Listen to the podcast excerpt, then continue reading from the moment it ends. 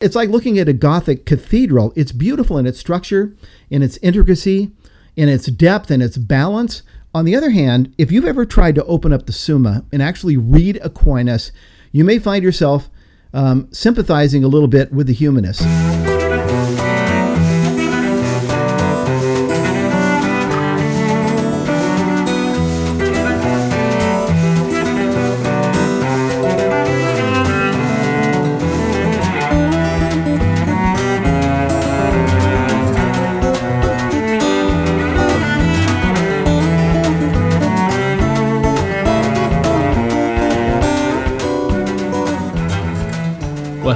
Welcome to another explosive episode of On the Journey with Matt and Ken. I'm Matt Swaim. He's Ken Hensley. We are with the Coming Home Network. And if you don't know much about what that is, uh, essentially we're uh, an apostolate, a network of people who have all come from various backgrounds or are in the process of coming from various backgrounds toward the Catholic faith. And uh, because we were all something else first, we have a kind of a unique understanding of the various ideas that uh, one might wrestle with on one's way into the church. And one of those is the whole question of what was the Reformation? Why did it happen? And that's what we've been on lately. Again, come visit us at chnetwork.org and especially visit our online community, community.chnetwork.org. Ken Hensley, are you ready to dig back into the Reformation? I believe so. Good to see you, Matt. And uh, I, I, I approve of your choice of adjective this week an explosive episode. Anyway, yeah, it, it's good to see you. Uh, let me kind of recap quickly then. In our last epi- episode, we looked at that first question What was it? And what we mean by that is what was it essentially? What was it at its heart? Okay?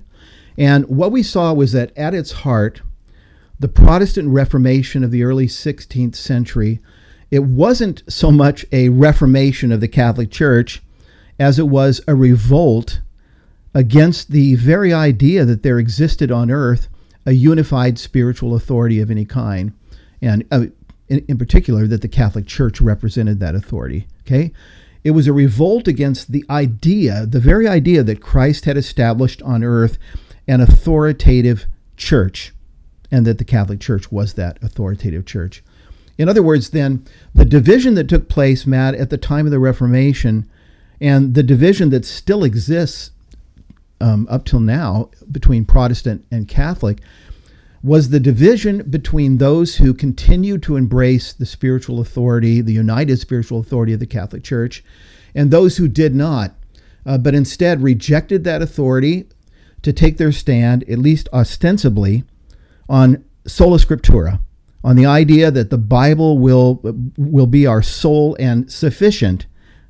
Sufficient is an important word there infallible rule of faith and practice. Okay, that's what the Reformation was in its essence. Now, why did it happen? Um, and what I mean by that is, how is it that so many at that particular point in history, the early 16th century again, how is it that so many came to react against the spiritual authority of the Catholic Church at that time? What were the causes of the Reformation? This is what we're going to begin to look at today. What were their what were the causes? Why did it happen? And why did it happen when it happened? Um, some of those listening are going to be thinking, Ken, Matt, what the heck do you mean? I mean, w- what caused the Reformation? Martin Luther caused the Reformation. We, we all know that. Luther opposed some of the teachings of the church. Luther, on October 31st, 1517, he posted his 95 theses to the, to the door of the castle church in Wittenberg. One thing led to another, and uh, Christendom was busted apart. Luther caused the Reformation. And the response that I want to give here is this yes and no. Yes, I would agree that Luther caused the Reformation in the sense that Luther struck the match. Um, Luther, if you will, was the spark that set fire to the house of medieval Catholic Europe. But the answer is also, and I think in a more essential way, the answer is no. Luther didn't cause the Reformation, and, and here's an image I really want to plant in the minds of all those listening. Luther didn't cause the Reformation any more than a man who strikes a match in a room that is filled with gas causes a fire, okay? Because the reality is, the house of late medieval Catholicism was primed for such an inferno to, uh, to take place, I'm going to argue. I'm going to argue that the gas was there. That is, the atmosphere was already in the room. In fact, the room was filled with an atmosphere in which a spark could ignite a fire that would burn its way all the way, um, you know, all the way through Christendom. Because in the late 15th, uh, this is yeah. uh, go ahead. I was just going to say before you, you you launch into to what that was. Some might say, well, yes and no. Right, we get it. Uh, you know, the church had been going for fifteen hundred years, and you know it was bound to explode at some point. But bear in mind also that the church has had a major knockdown dragout with the Arian heresy in the 400s. It's had major knockdown dragouts in various points. Francis of Assisi comes in and says, uh, you know, God has told me to rebuild the church. There's a sense of reform that goes on. You know, when Francis comes on the scene, there are all kinds of points at which there is corruption and filth and necessary Yeah. issues within the church. And someone comes along and says, hey, no, this is how it's got to be. Mm-hmm. And I know that you old church people don't get it. But let's have the Holy Spirit come in here and remind us what this is supposed to be about. This has happened over and over and over and over again in the life of the church. Yes, by the time Luther brings about something different. by by the time the what we refer to as the Protestant Reformation took place, the church has been in existence for 1500 years and you- you're entirely right. There have been a number of challenges and there have been a number of reformations of various sorts, a number of reforms of various sorts. In fact, the church was always reforming itself. But we're asking why did this gigantic explosion occur and why did it happen when it happened? Why did it occur right then? And the point that I'm wanting to make, and we're going to begin to unfold in this episode, is that is this: there were a number of historical, cultural, societal, spiritual, moral, from every angle. There were a number of forces that were at work at this particular time in history that were driving the world, I would say, I mean, you know, like whipping it, lashing the world, and driving it in the direction of what was to occur. In fact, I will go so far as to say that it would have taken a miracle for the Reformation to have not happened then at the time that it happened. And what that means, spoken, I mean, hitting it from another direction, is that Luther, Calvin, Zwingli, Bucer, Bullinger, all the other reformers, these men were not the cause of the Reformation. These men were created by the historical, cultural, spiritual forces that you and I are going to be looking at. They were caught up by these forces. Um, these men rode these forces like a surfer rides a wave, or like a man might jump on a horse and ride it along. Um, they were not the cause of the Reformation, they were caused by the forces that we're going to look at. If, if you're ready, we'll begin to dive in. Are you ready, Matt? All right, let's get into the explosions, Ken. Let's have an explosive time. Okay. Well, expl- Explo- exploding, exploding these questions. Okay, explosion number one is this. With the invention of the printing press, we're talking about the Gutenberg press in the mid 15th century, there was an explosion of literacy that took place in the decades leading up to the Protestant Reformation. There was a tremendous increase in the number of people who could read. This is where we're going to start. Now, let me back up to use an illustration because I am an old man, as you know. and uh, you are a youngster, a, a mere child, as I know. I mean, it's all relative. It's all relative. Okay, but I, I clearly remember still when I first heard about something called a modem. Okay, I, I was talking to someone that I knew back when I was in seminary, uh, 1980 or 81, something like that. And I remember him telling me, Ken, I've got this thing, it's called a modem. He said, I, I, what it is, is I, I can plug a phone line into the back of my computer and I can use this phone line to dial up and I can do research in a library. That, that- that's the way he described it. I'm thinking, what? How in the world a phone line and you're doing research in a library? Okay, so I, I, I'm an old guy, so you understand. This is like someone saying to me, "Hey Ken, there's this thing that can fly to Mars, you know, or, or whatever, you know, or this thing that can put you into the fourth Hey, dimension." you you make fun of me for being a youngster, but bear in mind, Ken. I mean, i- there are people watching this much younger than either one of us. I mean, I still come from the era where you did have to rewind your VHS tapes before you returned them to Blockbuster. Okay, good. You know, All and right. you could even get a rewinding machine specifically for this. You know, I I And you had cassette tapes. You know, I played like the little Tiger Electronic games in the car, All right. where it was just like, you know, I'm not that crazy young. I had I played Simon, the Beat Boop four color thingies. I played, you know, I, I understand this. yeah, but do, I understand a okay, little bit. Okay, but do you remember when Pong came out? no. No, because I'm a child of the '80s. A child of the '80s, Not the 70s. I do remember, Okay. you know, the Atari. Oh, okay, but but okay, well, it sounds like we're off the subject, but but take a moment to think of the revolution that has occurred with the invention of the computer and then the internet. Okay, Um, if, if you think about it, the world has radically changed, radically changed. Um, A hundred years ago, if Afghanistan was being overrun by the Taliban, if a major earthquake hit Haiti, um, even if a major hurricane hit Louisiana, well, you and I might know something about it, but now everyone in the world can watch it real time. They can watch these things happening real time, can see the faces of these people. It's a massive, massive revolution that has taken place and that we're in the midst of still. And, and so take your mind back about six centuries, though. Try to imagine then the revolution, and, and I use that word advisedly, the revolution that was brought about by the invention of the printing press in the mid 15th century. We're talking about 60, 70 years before the revolution, I mean, before the, the Reformation took place. It was a revolution. It was it, it was radical. I mean, you and I spend our days now digging ourselves out from underneath piles of paper.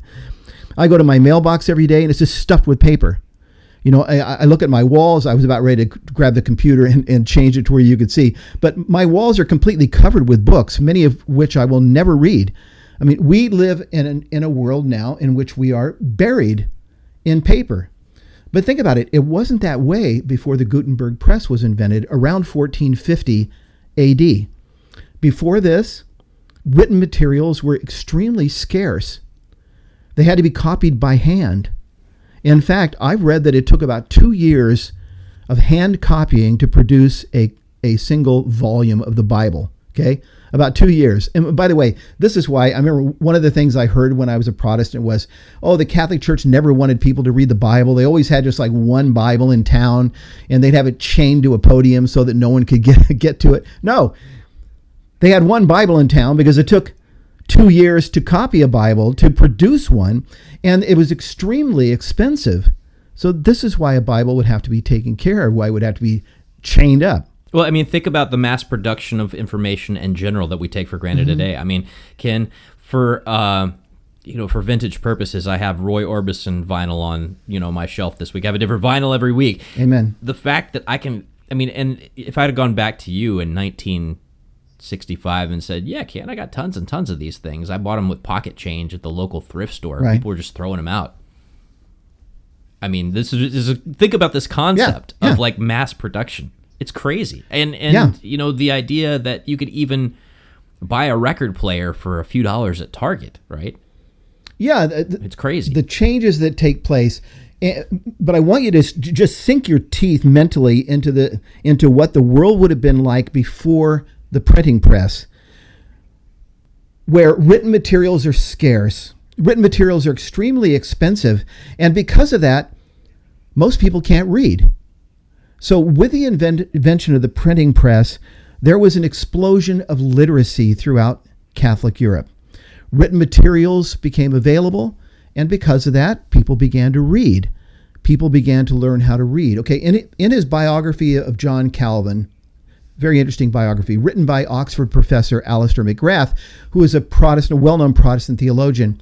He describes the situation like this: in the early in the early Middle Ages, the charmed circle of the literate was virtually exclusively clerical. Written materials took the form of manuscripts which had to be painstakingly copied out by hand and were generally confined to the libraries of monasteries on account of their scarcity. With the advent of printing and the development of new paper making industries, it became possible for an educated layperson to obtain and understand works which hitherto had been the exclusive preserve of the clergy. So imagine it for the first time, and I, and I mean the first time in human history, written materials are becoming available. Single sheets of paper with words printed on it.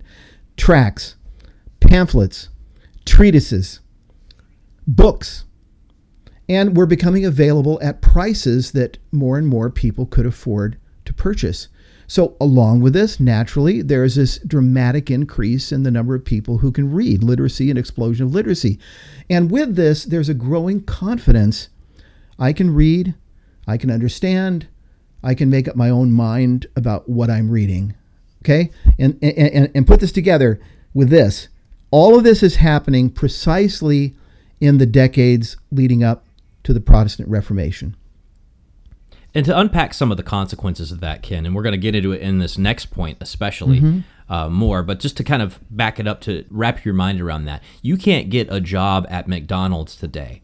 You can't get a minimum wage job almost anywhere uh, that involve I mean, that doesn't have some sort of reading and literacy tied into it. You have to fill out a job application where you have to write things and be able to read and answer mm-hmm. questions.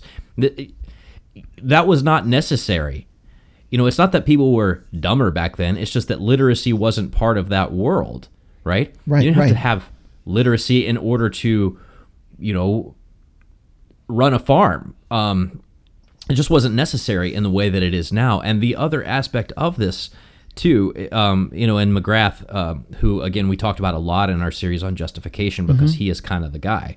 Um, where it says, with the advent of printing and development of new paper making industries, it became possible for an educated layperson mm-hmm. to obtain and understand mm-hmm. these works. Mm-hmm.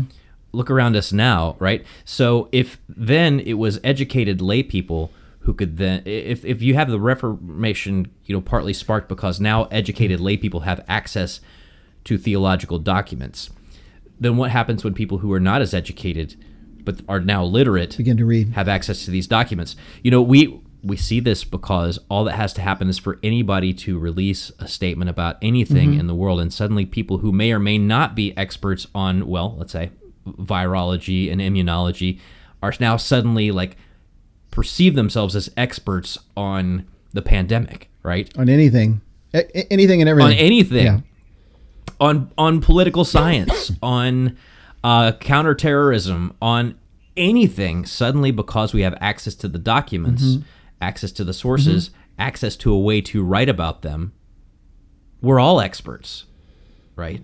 And yeah. in some ways, it's a really amazing and beautiful thing that we're all able to read now. But also, in some ways, it's kind of a scary thing that we're all able to read and publish now. Um, yeah, and I'm thinking, and I'm thinking immediately of that quotation that we read, I think last week from Martin Luther, where he said, um, uh, "There are as many ideas as there are heads now," and, and he, he even says in that quotation, he says, there is no farmer, or no, no, there is no rustic so rude that if he imagines anything, you know, forsooth, it must be the, the voice of the Holy Spirit and he himself must be a prophet. Yeah, when you, you talk about a world that is primarily agrarian at that time, where a farmer gets up and he begins work very, very early and he works long hours all day long. By the time he comes home, it's dark. He's got a family. He might have 10 children back then. He might have 15. He might have 20 kids. He can't read, and there's no reason for him to read. So so, okay, the point is the world is changing radically because of the Gutenberg press and the advent of printing and the advent, I mean, and uh, an, explosion of literacy beginning throughout Catholic Euro- Europe during the episode, uh, during the the episodes. What am I? The episodes of On the Journey. I mean, everybody was watching the On the On the Journey back then. No, during the decades leading up to the Reformation, which which leads to a second explosion. Okay, there was also during this time an explosion of new theological ideas as literacy spread, as the availability of written materials increased throughout Catholic Europe, the need for schools increased, the need for colleges and universities. And all of this is increasing at the same time. Again, let me qu- uh, quote from Alister McGrath. The rapid expansion of the university sector throughout Western Europe led to an increased number of theology faculties, professors of theology, with a corresponding increase in the number of theological treatises produced. Then as now, okay, a little self deprecating humor here on the part of a theologian. He says, then as now, theologians had to do something to justify their existence. Okay, catch the humor. These works, that is, the things they wrote, these works frequently explored new ideas. But what was the status of these new ideas? The failure to draw a clear distinction between theological opinions and church teaching between private opinion and communal doctrine caused considerable confusion. And now, listen to the confession of this world renowned Protestant theologian and Oxford scholar. Quoting, it is quite possible that Martin Luther may have confused one theological opinion with the official teaching of the church, and he may have initiated his program of reform on the basis of this misunderstanding. okay, in the context, he's making reference to the doctrine of justification, and he's basically saying it's possible that Luther may have been taught a view that wasn't really the church's view, and he may have absorbed that as though it were the church's view, and he may have launched his Reformation based on a misunderstanding. Okay, but that's another entire subject. The point here is not to explore Luther's education or his mistakes regarding justification. You can see our series on that, our series titled A Damning System of Works Righteousness. But it's to highlight a, a, a crucial reality, and it's this. As the 16th century was dawning, as Martin Luther, professor of, of, um, of scripture now at the University of Wittenberg in Germany, as Martin Luther sits at his desk, in the early 16th century, preparing his lectures on Paul's epistle to the Romans, or the Psalms, or Galatians, as about 20 years later, John Calvin is sitting there in the cafes of the Latin Quarter of Paris discussing philosophy, discussing theology with his buddies, because he was attending the University of Paris then. A revolution is taking place. Okay? These guys are living in the midst of a revolution that's embracing all of Catholic Europe. Europe is witnessing an unbelievable explosion of new ideas in every realm, but also in the realm of theology. Books and articles, tracts, pamphlets, exploring every aspect of Catholic doctrine are being printed. They're coming hot off the presses. They're being read everywhere. Colleges and universities are beginning to spring up throughout Europe. They're popping up right and left. And as everyone knows, and I, I love to quote this from Mortimer Adler, the great educator, quoting him, the halls of academia are like the halls of a madhouse at midnight. I love that image. Yeah. And it's, it's kind of more true now than maybe ever. But the halls of academia are like the halls of a madhouse at midnight. Everybody's running around. Yeah. Everybody's saying everything. New ideas are coming off the press. It's a madhouse. So uh, let's let's take a moment to think about like how you and I used to think about uh, about this idea, right? So for me, with my largely my understanding of the Reformation wasn't really given to me by my denomination, other than just maybe a hint at like it happened and now we're all free to read the Bible, right? Um, my kind of impression of of what this all was was, you know, more taken in by my history classes in public school, right? As to you know the the whole printing press, the you know springing up of, of new ideas, and I celebrated it, right? I celebrated it because finally we got free of the death grip that the Catholic Church has been having on theology and you know I wouldn't know I don't know that I even would have even called it Christianity, but on people's understandings of of God and the Bible. It's it's all it's all been contained by this gigantic draconian force that won't Yeah. let anybody think for themselves and finally people are able to think for themselves right that's how i would have understood it uh, now kind of having dug into it a little bit more and realizing this is not merely the spread of a bunch of freedom of ideas but rather like suddenly like nobody knows like nobody knows what the real take is right? Um, just like the anxiety we sort of feel today like when um, some sort of issue hits in the political sphere and we want to be like okay let me find the voice out there that matches up the best with the way that i feel about this. Yeah, there really is. and then i'm going to just latch onto their youtube channel right i mean because there's just so many voices like how can you know? And this is part of my formation in um uh, you know in communications because that's my degree is in media communications and a lot of it had to do with you know how do we understand the way that we even talk about things? And this was in the late 90s ken to talk about how extremely old and young i am right? In the late 90s i'm getting this formation and there's this advent of social media and there's a whole bunch of stuff we don't know about what information is going to look like Yeah, the and there- next 20 years Yeah, and there really is a parallel then. Uh, There really is a practical parallel There for totally us. is. I read an article a couple of weeks ago that was saying that in the old days, journalists, if they were going to name someone in something they wrote, it was standard to call that person first and talk to them. But now, because of social media, because when something happens, someone's going to be tweeting about it instantaneously or it's going to come out on Facebook or something like that. Journalists don't want to take the time anymore to actually check out what they write.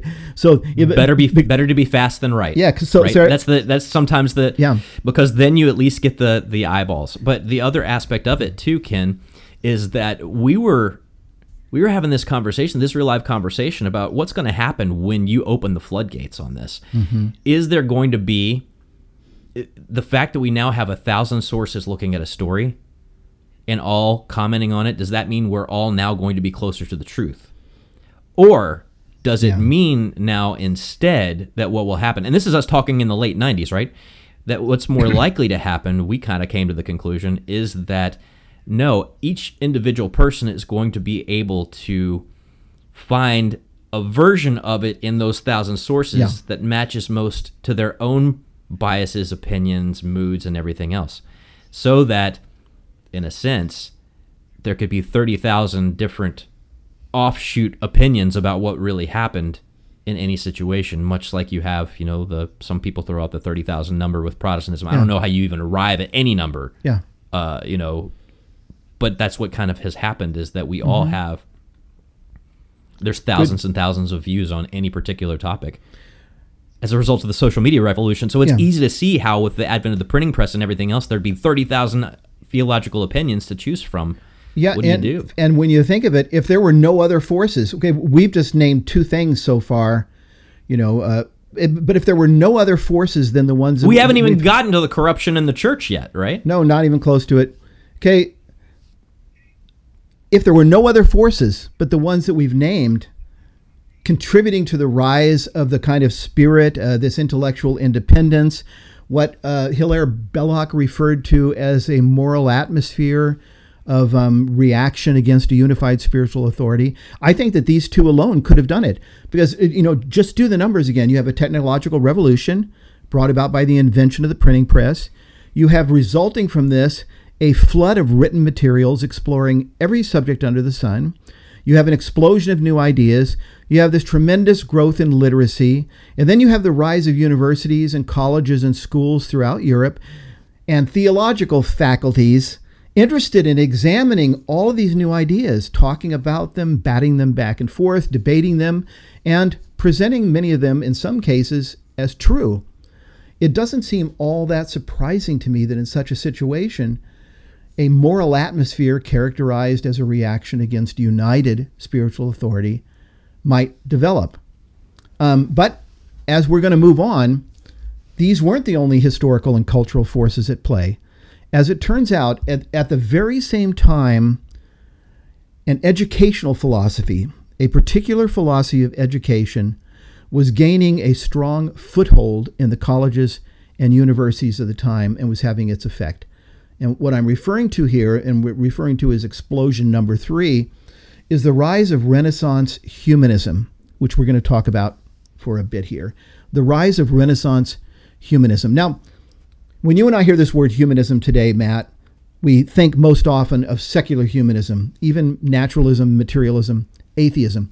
We're thinking of that philosophy that emphasizes the dignity of man apart from God, the dignity of man um, autonomous man, the ability of human beings to decide all things for themselves without reference to God.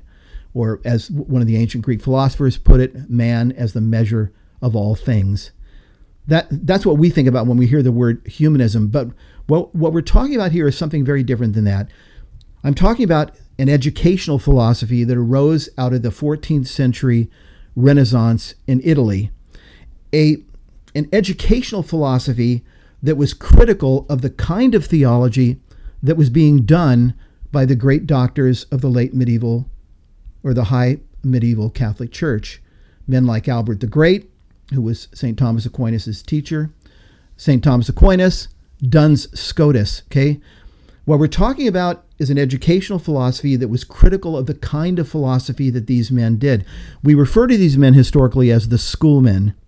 And we refer to the kind of theology, the sort of theology they were doing, as scholasticism or scholastic theology. Well, in the minds of the humanists, Scholastic theology was just too philosophical. It was too complicated. It was too abstract, too dry, and it was too downright boring. Okay, it was just boring. They, in fact, are the ones that referred first to Duns Scotus as the dunce. It's from his name, Duns Scotus. You know, the guy who has to sit in the corner with the cone shaped hat on his head, the dunce. That was a reference to Duns Scotus, one of the great scholastic theologians. The humanists, uh, Matt, they portrayed the scholastic theologians as though they were men who just devoted their entire lives to speculating on pointless bits of trivia, asking questions like how many angels can dance on the head of a pin, and uh, other such nonsense. Okay? Well, this was the view. Uh, by the way, from my understanding, they never actually debated that question how many angels can dance on the head of a pin. But this is the way it was felt to be, okay? In the minds of the humanists, their view was that the official doctors of the Catholic Church were just old white guys, if you want to use, you know, like a common way of thinking Well, about it. You know, Ken, put them away. We don't want to have anything to do with them. Go ahead. Well, so, so this is an attitude that I held, um, but I wouldn't have held it in the same exact terms because I came from a different era, right? There was there was this battle going on um, within evangelicalism as I was coming up through, um, I'd say through the '90s and eventually into Bible college and seeing it kind of play out in the Christian bookstore industry. There's this tension, right, between the people who are like. You don't need some egghead in a seminary telling you Yeah. some systematic theology. You need a relationship with Christ, right? Yeah, yeah. And then as a result, there was almost an, an anti-intellectualism in that, and so you'd see other people react against it, saying, "You know, we've lost the intellectual, you know, fire mm-hmm. that really, you know, helped us understand that that Christ is, didn't come to just save, you know, our emotions and our moral, you know, orientation. He he came to save our our whole person. Our love the Lord with all your mind too. Like this big tension in you know a lot of the evangelical circles that I grew up with. Like, and it wasn't you know scholasticism versus humanism. It was more like, do you feel your relationship with Christ, or you do you just think about it? Right, and so I mean, this is a tension that's still around today. I mean, even within Catholicism today, you find this tension. Yeah, and you're raising an interesting issue because we're going to get to that next week when we talk about Erasmus because that was another uh, thing that was happening at the time. But yeah, you're exactly right. On the one hand, within Protestantism, we say Scripture is the sole infallible rule of faith and practice. It's sufficient, and to know Scripture, you really, I mean, to to be able to authoritatively interpret Scripture, you really need to know Greek, you need to know Hebrew, you need to know syntax and grammar and all that. And then there's a reaction against that that is saying no you know, it's just me and Jesus, and you don't need any of that. Okay. Well, what I want to say here is that the, that there is some truth in what the humanists were saying about the complexity of scholastic theology.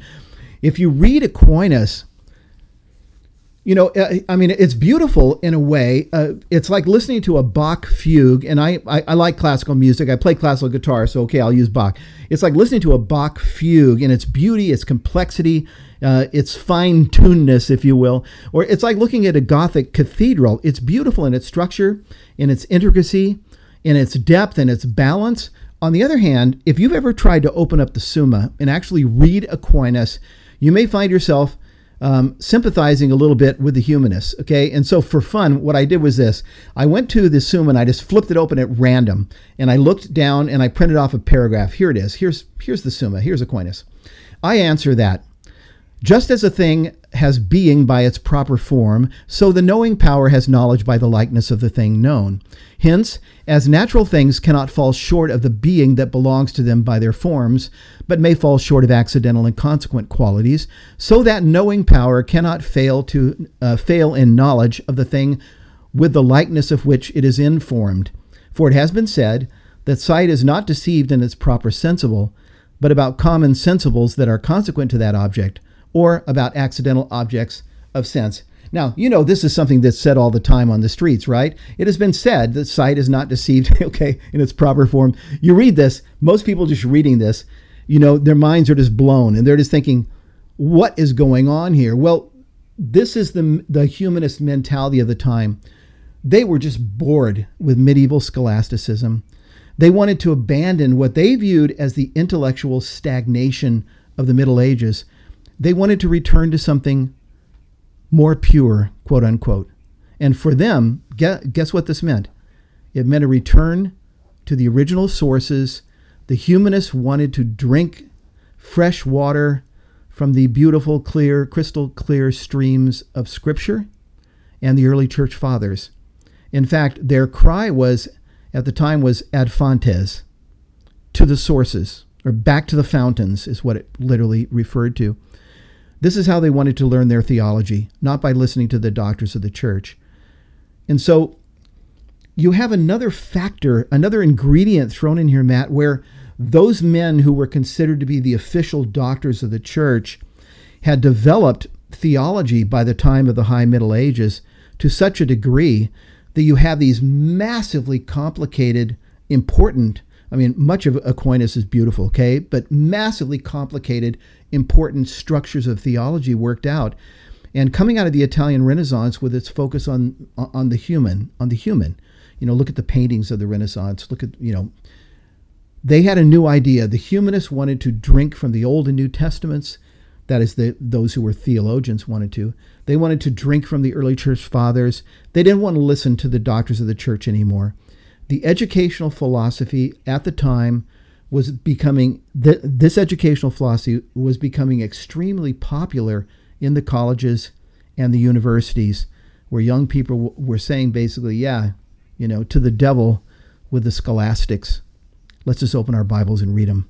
Well, what's funny, Ken, is that this is such a cyclical thing within society and within Christianity and within even Protestantism. Um, you know, of course, Catholicism embraces at the end of the day the both and mm-hmm. right it embraces i mean even thomas aquinas embraced the both and because the same guy who wrote the summa theologia wrote some of the most poetic and uh, i would say you know yeah, beautiful heart heart uh, rending hymns about you know uh, the Panis Angelicus, the Tantum Ergo, and some mm-hmm, of these mm-hmm. others that mm-hmm. are some of the most beloved hymns of the church because they're just so moving and poetic. The same guy who is writing about, you know, whatever whatever it is I accidents. read, whatever it is I read, right? right. but, but, you know, I mean, think about the. Uh, well, I'll just I'll read to you a tweet. I won't attribute it because it, it's sure. it's a tweet that was it came from a, a Baptist seminary professor, and it's been it's been the source of some theological debate on Twitter over the past few days prior to when we recorded this. I'll just read you the tweet to give you to capture the mm-hmm. sentiment of 2021 mm-hmm. to make you think about what you were just describing, you know, back in 1517. So this is what the professor says. He says, "If you think highbrow Thomism, sourced in large part from analytic theology, Aristotle and Dionysius, is going to preach in countless Baptist churches driven by love for the sufficiency of Scripture." I have a summer retreat in Siberia to sell you at a low, low price, right? Is his I, argument is mm-hmm. people in Baptist churches they want to hear the love of the scriptures. They don't want to hear your theological mumbo jumbo, right? Yes. It doesn't matter necessarily yeah. whether or not the the the Thomism is true. Like the people I'm talking to, they don't want to hear about that, right? And essentially, that's kind of what's going on. I mean, think about you, Ken.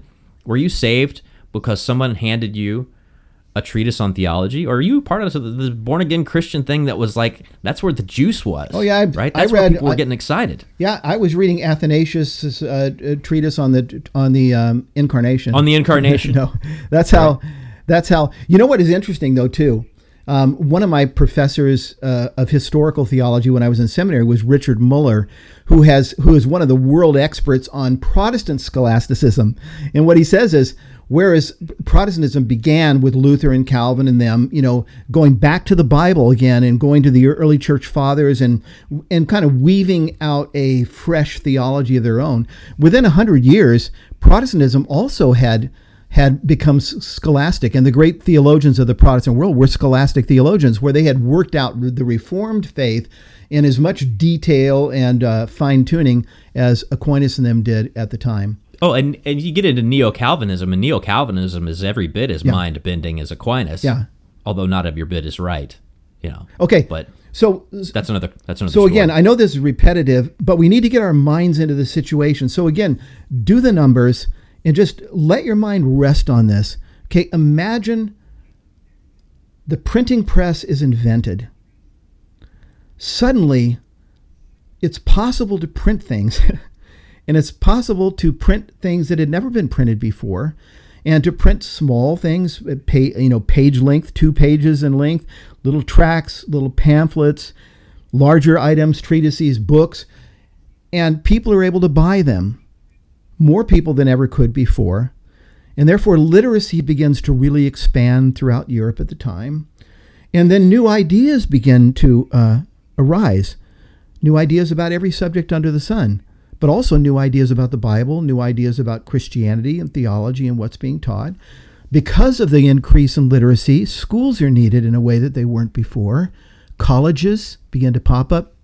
Universities begin to pop up everywhere. And they're Catholic universities, but within them there are faculties of theology that are young people, younger men, who are reading these pamphlets and reading these books, getting excited about new ideas, beginning to bat them around, to debate them, and to present them to their students as true.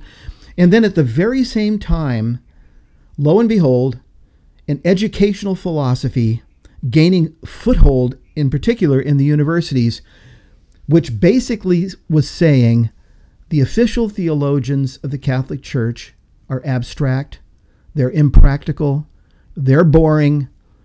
Let's bypass them, let's leave them behind, let's allow them to, you know, die, you know, and let's return to the pure, simple study of the Word of God and of the Fathers. And all of this, you know, these points we've made today, all this is happening precisely in the decades leading up to the explosion that we refer to as the Protestant Reformation, changing everything. And, and, and now, to the main complaint that you hinted at a little bit earlier, too, someone could say at this point, well, what are you guys saying? Are you guys saying that uh, the invention of the printing press was a bad thing? Or are you saying that literacy is a bad thing? That it, would be better if no one could read, or it'd be better if no if, we didn't have books? It'd be better if we didn't have colleges and universities. I mean, when I look at some colleges and universities now, I think yes, but no. I mean, these things in in and of themselves are all good things. Literacy is a good thing. The ability to print is a good thing. The availability of printed materials and books is a good thing wanting, in fact, to interact to interact directly with Scripture and the holy and the the early fathers, this is a good thing too. These are all good things, and so all I'm saying here, I want to be very clear in, in what I'm presenting. All I'm saying here is that historically, these amounted to ingredients that mixed with some other ingredients historical, cultural, societal, moral, spiritual, we're going to get to that that mixed with some other ingredients, I think we can see could have taken their place in creating an atmosphere of reaction, an atmosphere of individualism, an, a- an atmosphere of reaction against the claims of authority of a united church, that is, the Catholic Church. The Catholic Church, which we have been talking about in rather abstract uh, terms this week because we haven't talked about the fact that the uh, the thing that's about to get blown up is corrupted and full of rotten clergymen and full of bad actors mm-hmm. uh, who are operating fairly anonymously because there hasn't been a printing press or there hasn't been a marketplace yes. of ideas and there hasn't been a whole bunch of people out there saying, look at how bad these guys are, right? So we haven't even talked about the failures on the part of church leadership we're going to talk that about will that. eventually get reacted to by these triple explosions. Yeah, and we're going to talk about that next week. We're definitely going to get into that next week. But, you know, step by step by step. In fact, when I think about the situation, one kind of analogy that comes to mind is think, think in terms of what happens when our kids become teenagers. Um, it, you know, uh, when our kids begin to read for themselves, they begin to think for themselves. Maybe when they go off to college and they face professors that have completely different worldviews than the one that they have learned from their parents. Um, uh, what I'm saying is, what we're saying here is is pretty natural, really, at this point. That with the invention of the printing press, with reading, uh, with literacy, with printed materials, with the availability, the ability to buy them, with this humanist philosophy of saying, let's go back ad fontes, let's go back to the sources. It was this very kind of a natural thing that was happening at that time. That though mixed with other ingredients, which are very important that we're going to get to next week, um, caused the explosion. That well, you know, you kind of hit a bottom line. If the church at, at the time, if the clergy had been holy and had been extremely knowledgeable and holy and had been teaching people the Word of God, even these things might not have caused a reformation. But when you mix that in, boom. Yeah. Boom. And again, uh, it's easier for us to understand the impact of the uh, the printing press uh, and its impact on media for those of us who's witnessed the impact of digital and social media mm-hmm. and how that's gone kaboom in our own day and how it's fragmented uh, society in so many ways. Yeah, it's it's uh, it's important. You can't really understand the Reformation until you understand all those things uh, that were going on. It's not as simple as someone was selling indulgences and Martin Luther didn't like it. It's a lot more complicated than that. And hopefully, hopefully we've gotten into a little bit of that, um, and hopefully it's helped you know clarify some of the points that you yourself may have been confused on as a viewer or listener to on the journey with Matt and Ken. But in the meantime, we got to wrap it up, and we'll be back again next week uh, with another part of the series on what the Reformation was and why it happened. Please do come visit us at chnetwork.org. That's the website for the Coming Home Network, but especially come and check out our online community, which is community.chnetwork.org. Ken and I are in there mixing it up, yep. having chats with people just like yourself. So come say hello. Okay. Ken? Okay. Until next time. Yeah, I'll see you, Matt. Bye bye. Take care. You too.